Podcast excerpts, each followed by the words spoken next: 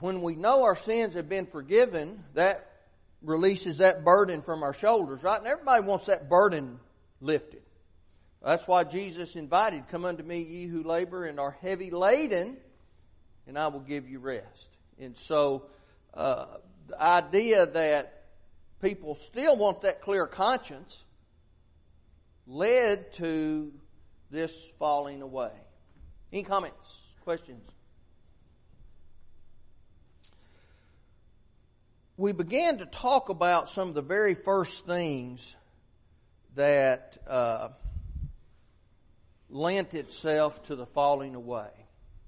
Now, when we look at the the types of things of which Paul spoke, Peter taught against it, Jude taught against it, John taught against it, all these people. Now, what they were teaching against, and we've mentioned this before, but we need to kind of keep it in the forefront of our minds.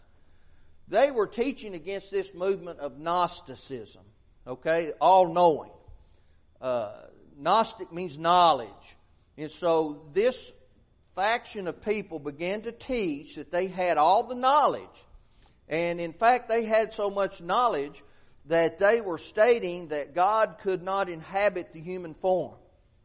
And so when we when we read against uh, or read about John talking about uh, uh, those types of things, if you remember in the bi- biographical account, the gospel, John one, he begins in the first three verses talking about the Word, how the Word uh, was God, the Word is God, and then you get over to verse 14, and it talks about how the Word manifests Himself in the form of Christ Jesus. And we beheld Him as, as He were the only begotten of the Father, and they could touch Him. And so that's, that was the point of, of what John was doing. His, uh, his gospel account was to prove the deity of Jesus that God can inhabit and manifest Himself in the form of, uh, of a human. But had God ever done that in the past? Had He ever manifested and presented Himself in the form of a human?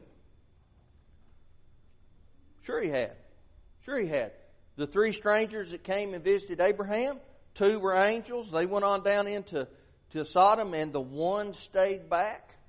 It was the Word, the second person of the Godhead. Uh, uh, when uh, Joshua uh, came before the, the captain of the hosts of the armies of God and he told him take off his shoes. He was on hallowed ground. He was dealing with the second person of the Godhead.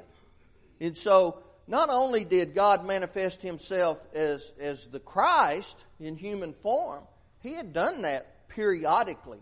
Okay? It wasn't something that, that was a, uh, you know, it was a, a a one time manifestation, as it were, up until the point Christ was born into the world. But he had still done that. So that's what John and Peter and, and Paul and Jude, they were fighting against that. So when we look at this idea of the falling away, and the first thing we think of, and not, not that this is necessarily wrong, but we begin to think of the Catholic Church. Okay? Paul wasn't talking about the Catholic Church, even when he said, forbidding to marry. What does that sound like? Sounds like Catholic Church. Uh, uh, forbidding, abstaining from certain meats. What does that sound like? Fish Friday. You know, how many of us in school we had fish on Friday? I never put the connection together. It's a Catholic idea. Okay? Not that that in itself is wrong, but that's where it originated. Now, Paul and the other apostles, inspired writers, they weren't talking about the Catholic Church. But the Catholic Church became the manifestation of this Gnosticism. Remember, what's Gnosticism? I know, I have knowledge. I know more than you know, right? In fact, Gnosticism says I know more than God. Usurps the authority of God. What does that sound like? Well, that sounds like any man-made denomination, but particularly that sounds like the Catholic Church. So while Paul and the other apostles were not specifically talking about the Catholic Church. I believe the Catholic Church was the manifestation of this Gnosticism.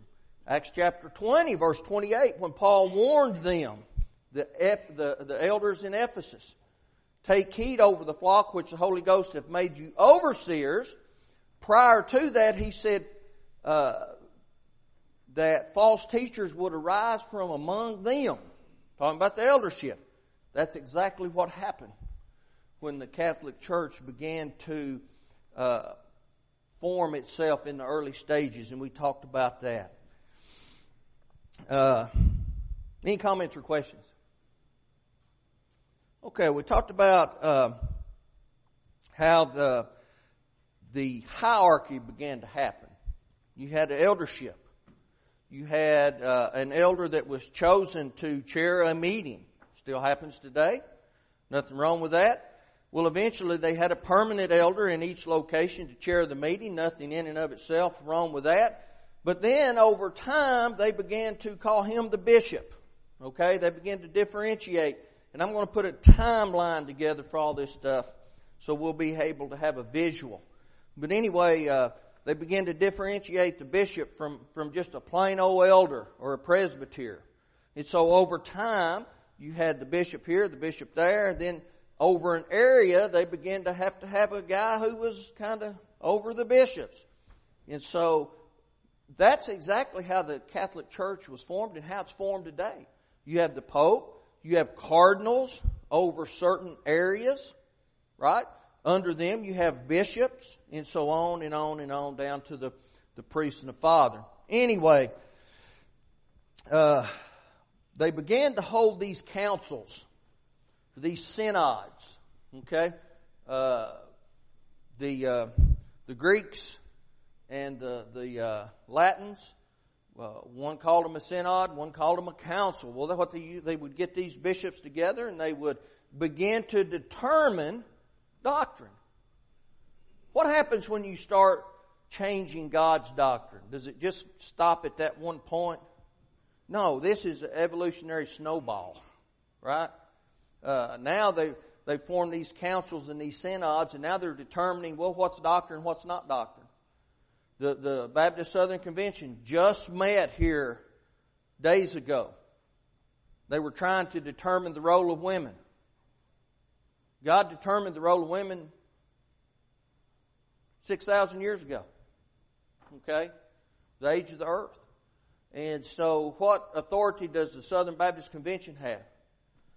Uh, Jane was telling us United Methodists, uh, I think it was United Methodists, there's different organizations, but anyway, uh, you know, we're going to we're going to embrace homosexuality and allow that to come in, uh, be priests and different things like that. So, as a result of this evolutionary process, uh, you had what was known as the patriarchs. You had the main bishops in different areas, ultimately forming into the main patriarch, the prince of the patriarchs, the pope.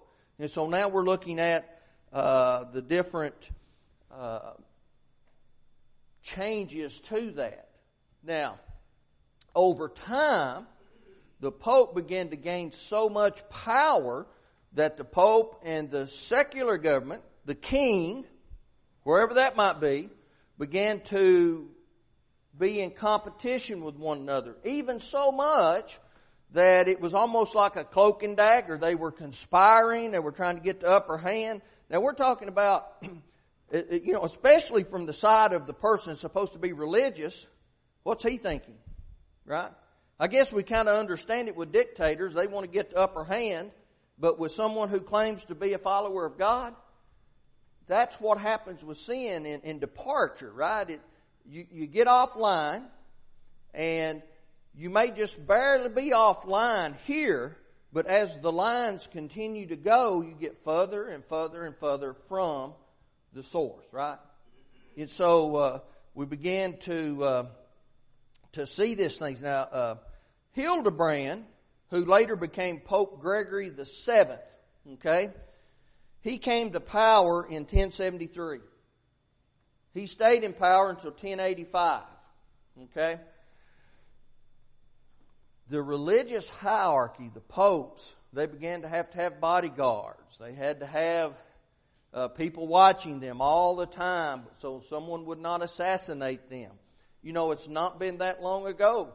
Pope John Paul was it? Uh, uh, Pope John Paul II, when Reagan was president, they tried to assassinate him. He was shot. So it's still continuing on. But, uh, so, uh, but anyway, he was wholly dedicated, this Pope Gregory the Seventh was wholly dedicated to, to subordinating the state to the church and, sub, and subjugating the church to the Pope. He wanted a theocracy. He wanted the state to answer to him. He wanted the church to answer to him. And that's what happened. That's what happened. That's not so much today like that, but does the Pope, does he have an enormous amount of power, politically speaking? Absolutely. He's in his own country, right? Vatican City, it's its own, you know, we have an ambassador to Vatican City. He's been given an enormous amount of power. And of course, that course, which Hildebrand pursued, continually grew and grew and grew. And uh, uh, aspiring pontiffs, they wanted to go in that same direction. they saw the power. Okay, they saw the power. When Jesus was in the wilderness, Matthew chapter 4, he was being tempted for 40 days and 40 nights. What was one of the temptations that Satan tried to use to tempt Jesus to sin? You remember he took him up onto a mountain in a moment of time and he showed him the entire kingdoms of all the world. So if you'll fall down worship me, I'll give you all of this. Power, right? Sure. He already was the ruler of all things. He created all things, according to John. He, he upheld all things by the word of his power, the writer of Hebrews said, Hebrews 1. But, so Satan understands people have a thirst for power, right?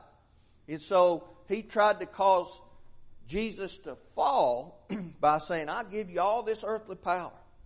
We see it happening in the lives of these people within what has now become the Catholic Church. Any comments? I think that was kind of a foolish move on Satan's part because Christ already had the whole world. He should have tempted him with something a little different, I think. no, it wouldn't. Have, would it? Thankfully, Christ was strong enough to resist him completely. But Well, he understood that Satan was the father of lies from the beginning, right? He couldn't give him anything.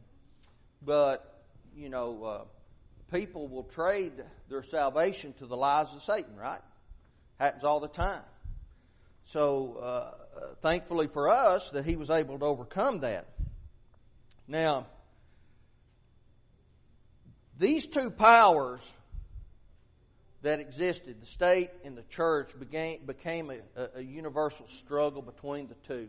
And it went on like that for years and years and years and years and years. Always one trying to up the other. Uh, the popes would use strategy. They were shrewd in their diplomacy. Uh, in fact, they gained complete control over Western Europe. Complete control. And for years, the Pope was understood and claimed to be the head of the Latin Church. Okay? Now, we're going to get into it. There was some separation of uh, uh, the church, the Catholic Church, for a period of time. You had the West and the East, and and you had two popes for a period of time. So we'll talk about that. But uh, it finally melded into one. But what happens when an organization of any kind, whatever we're talking about, gets a foothold of power? Do they just leave things the way they are and we just keep going ahead just the way it is? They begin to change things, right? They begin to enact laws. They see things from a different vantage point, something that might uh, benefit us. These people didn't realize, so we want to get every advantage. And so that's what began to happen. Uh, they began to uh, solidify their power. They began to enact laws. Now, in the 18 years in which Innocent III, and he was Pope from 1198 to 1216, uh, the papal institution began to flourish and it really began to grow to its full splendor. And that's when they began to enact celibacy for priests. Uh, why would that happen? Why, why, what, what good is that? Why, why do that?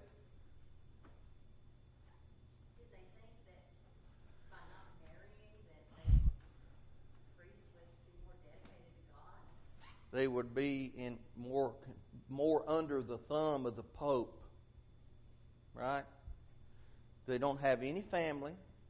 They're wholly dedicated to this church. And now all they have is those who are above them. That's why the whole celibacy thing came into existence. Were you ever influenced on John?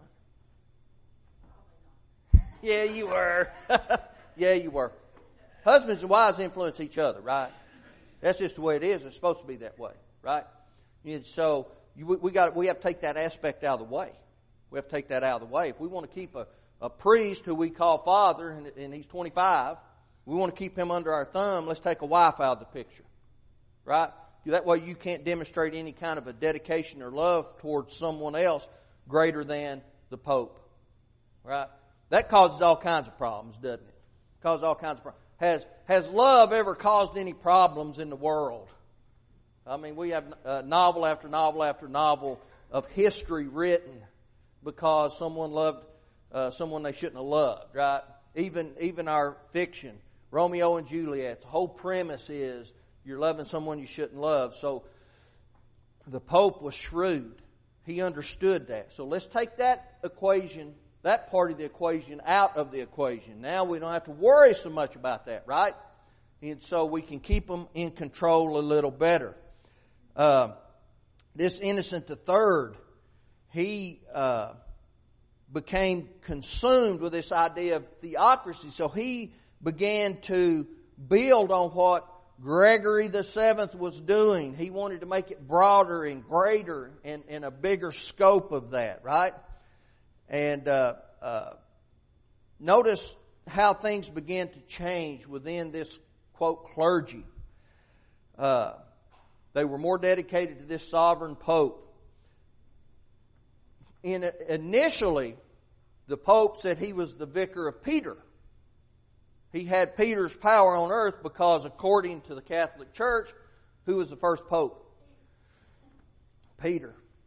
Do you notice now that the, the Pope never says, I'm the vicar of Peter? What does he call himself? Vicar of Christ. Now I'm going beyond Peter. I'm going to usurp the authority of God. So now I am God's authority on earth. Vicar means all the authority attributed to God is in that Pope. He absolves you from sin. We're going to talk about that at any rate, to uh, to defend or to justify uh, his position, Innocent III argued the two swords of temporal and ecclesiastical power had both had been given to Peter and his successors. So you had the the religious authority and the civil authority, and both had been given to Peter, and he was the head of the church. And so, in his view, this is how uh, Innocent described his relationship with the state. The king was to the pope as the moon was to the sun. Okay? A lower luminary shining because of the light of the greater luminary. Will the moon shine without the sun? No. It doesn't produce its own light. It reflects light. And that's what he said the king was the king would only reflect the authority of the pope. And the, uh, uh, the pope had every right to, to throne and dethrone the king at his pleasure. So now they're really having some, some issues. And it was at that point that the pope claimed for himself to be the universal bishop. Okay? We have one guy in charge does that ever cause a problem? One guy in charge ever cause a problem? God knew that, didn't he? God knew that. Uh, the eldership. How many elderships have one elder? None that are faithful, right? None that are faithful. Because God understood that. Uh, complete power corrupts completely. Uh, and so um, that's, that's where we're uh, uh where we're at with innocent. Now, let me uh, read a statement to you. After having lifted himself up to this lofty position Innocent III said, Jesus Christ will that the kingdom should be priestly and the priesthood kingly. Overall, he has set me as his vicar upon earth. So that began with Innocent III.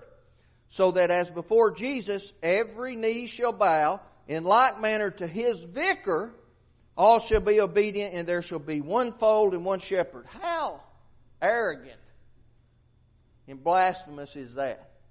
You have to treat me like Christ. Because I'm, in essence, he said, I am Christ. Because I'm the one with his authority on earth. So he has put himself uh, in in uh, Christ's position. Now, in addition to that, he applied the words of Jesus to himself when he said, "All authority has been given to me in heaven and on earth," claiming every human creature is in subjection to the Pope. Have you ever watched uh, the news? I used to watch it a little more than I do it's hard for me to stomach uh, someone going up and kissing that Pope's ring. It really uh, jerks me sideways to see that. Who is this fella? Right? Uh, this Pope that they have put into power now is way left of what came before him. It's ridiculous. Okay? But anyway, I, I guess that's the least of uh, of their problems. Now, uh, not only did he assert his power as the Pope, he began to say he could absolve sins on earth. Now, that's a striking fulfillment to what Paul said. Notice 2 Thessalonians chapter 2.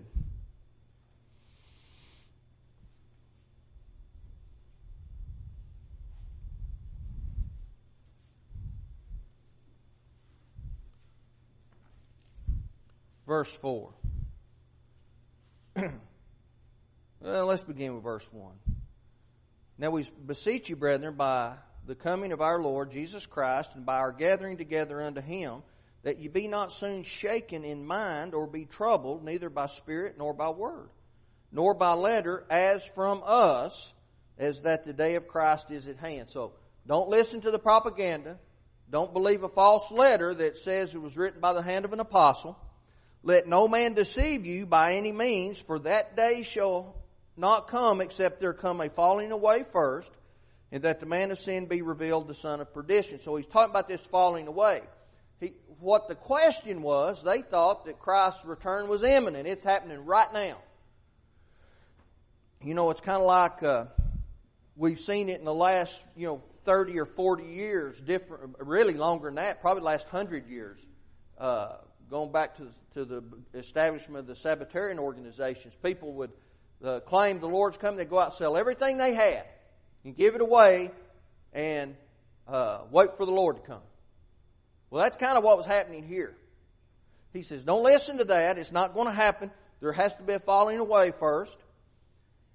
Number four, who opposeth and exalteth himself above all that is called God or that is worshipped so that he as God sitteth in the temple of God, showing himself that he is God. Who's that sound like?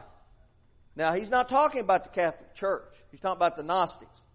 But what happened is the Catholic Church is the manifestation of this Gnosticism that happened. It's a telling statement, isn't it? And we learned that, that Paul was exactly right, of course. Any comments? Now, uh, let's talk about some of the particular fallings away that began to happen. When you began to have a corruption within a religious organization, let's say when the church began to be corrupted, everything in connection with Christianity began to be corrupted as well. Okay?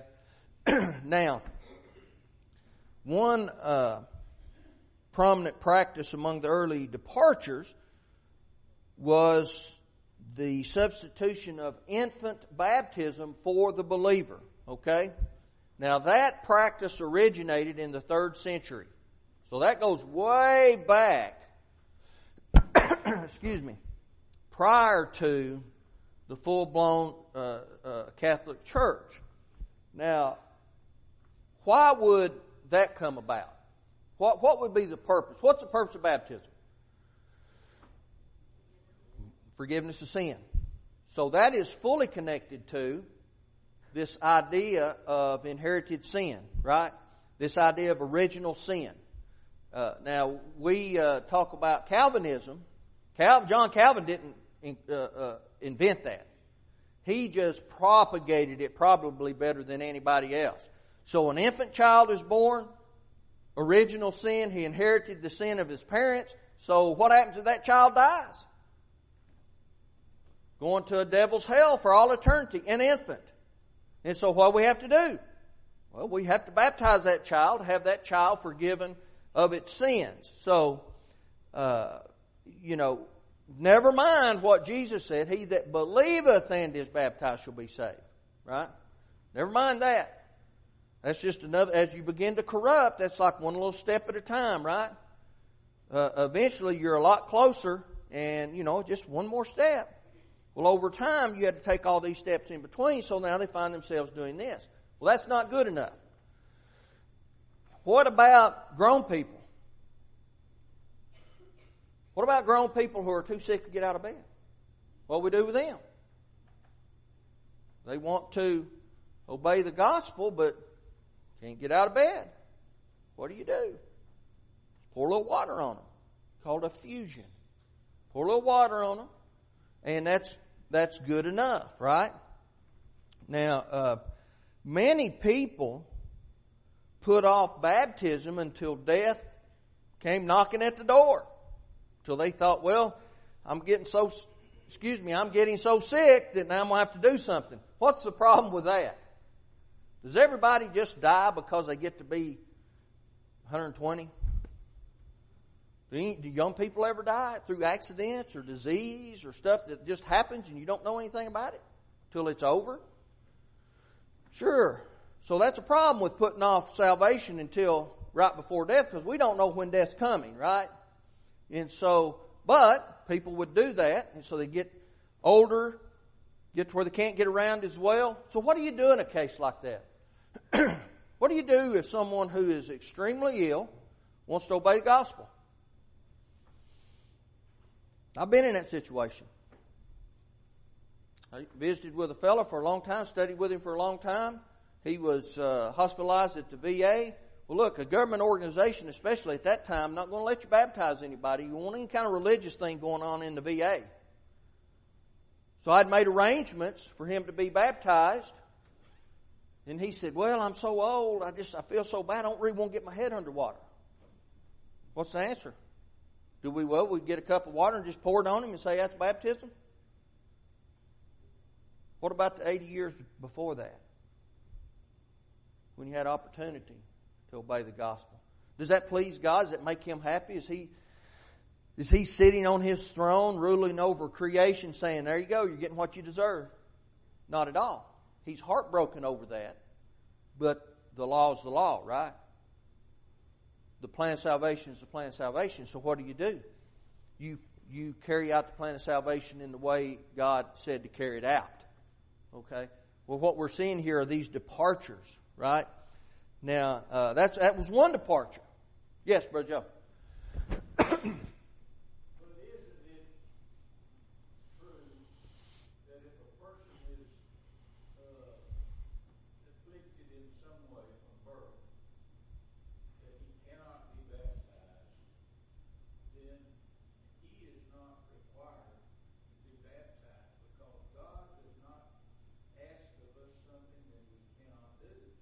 What would uh, my question would be? What would that affliction be? I don't either. I don't think there is one. I don't think there is one. I don't know of an affliction that anyone would have where water. They,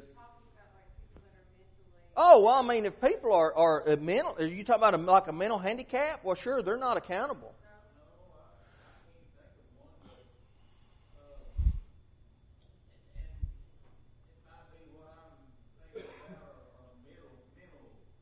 Well, mental incapacity, you have to be able to believe. You have to be accountable, right? unless you're accountable, that you're safe. You, you're safe. You don't need to be saved. You're safe. That's a child, right? Or some, you know, I've got an uncle in his seventies. He's safe. He's a, he's a child mentally. Okay? They're, they're not an affliction that would prevent someone from being in water that I can think of. You're born that way. Not that I can think of. Uh, but at any rate, here's the thing. We have to go to the scripture and we have to say if someone is accountable, what is the process they have to go through to be saved? Have to believe, they have to repent, they have to confess, they have to be baptized in water for the remission of sin. That's an immersion in water. This fellow that I was studying with could have been baptized. He chose not to be baptized. I've helped carry people up steps into the water so they could be baptized. I know people who carried uh, uh, someone into the bathroom and immersed them in the bathtub so they could be baptized. Uh, I can't think of a of a thing that would prevent someone who was uh, had their mental faculties to prevent them because God is a fair and a just God. You know, someone says, well, they, they came down with this disease or that, or this happened or that happened. That's not God's fault, right? We can't blame God for anything. He didn't cause sin to come into the world. Sin came into the world because humanity chose to sin. And as a result of that, bad things happen to good people. People get into a position where they feel like they can't breathe well, and, and the thought of putting their head underwater is absolutely terrifying. They won't do it. When simply hold your breath, I'll pinch your nose, we'll put you under, we'll bring you up. It'll take one second. You know, you, you get down to the water's up to your chin. You go down, you come up, it's over. You've been immersed. You understand, but the fear, and that's Satan. He's saying, you don't have to do that. God will understand. No, what God understands is His plan of salvation. And, uh, you know, we're not trying to be harsh. We're just trying to look at the reality of it, right?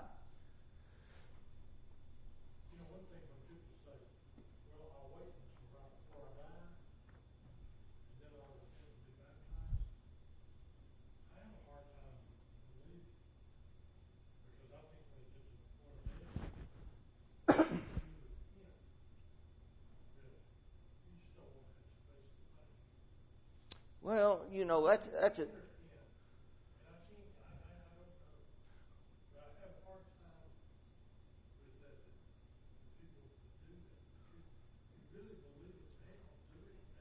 That's a difficult concept.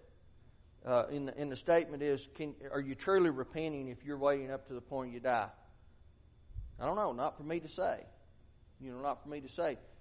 Do I believe someone can repent? I think when you get scared, you think time's up you can definitely rethink your existence and try to figure out, say, hey, I've, I've messed up here.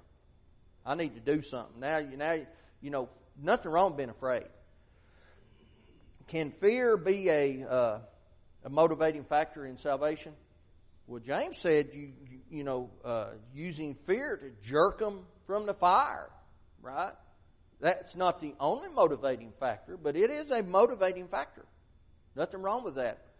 Uh, you know, does it seem a little suspicious? Maybe. Well, maybe it does. You know, uh, you know, it's kind of like the politician who apologizes because he got caught. You know, I have a very difficult time believing that fella. You know, but the good thing is this: I don't have to. All I have to do is take their word for it, right? We don't send out private investigators, do we? Someone comes in, they say, uh, you know, I, I, I, used to do this, this, or that, but I don't do it anymore. Whatever the situation apply to whatever context.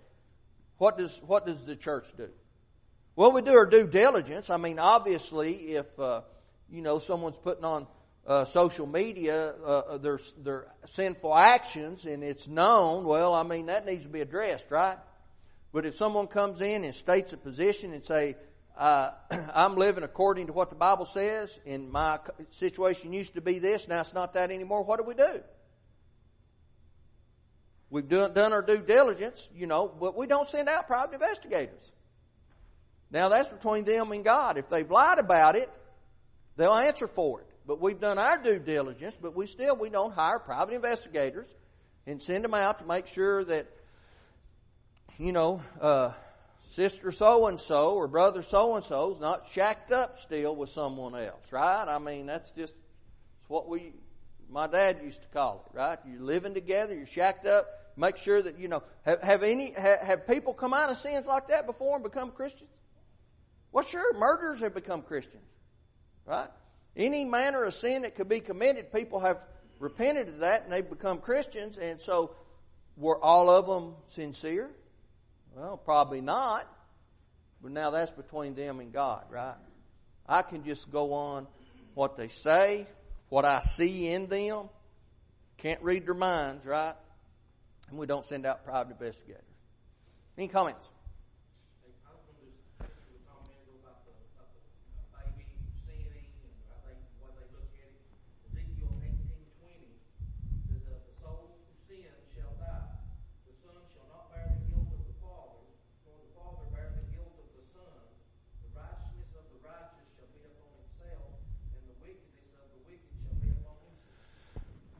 Absolutely. In other words, I don't answer for the sins my father committed. That's exactly what God was saying in Ezekiel. Uh, my dad didn't answer for what I did. So, you know, how can someone say, well, we inherited the sin of Adam? If, the, if that's the case, and we look at the uh, uh, generations of Jesus in Luke chapter 3. It starts with Jesus and goes all the way back to God.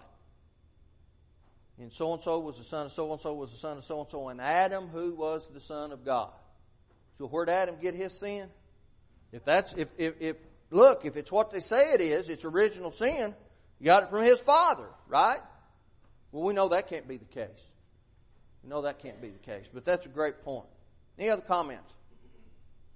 All right, we'll pick up here next time and we'll continue this departure. We're going to look at some departures surrounding the Lord's Supper. We're going to talk about the confessional. We're going to talk about indulgences and in, indulgences really kind of led to the Reformation movement. Anyway, thank you so much.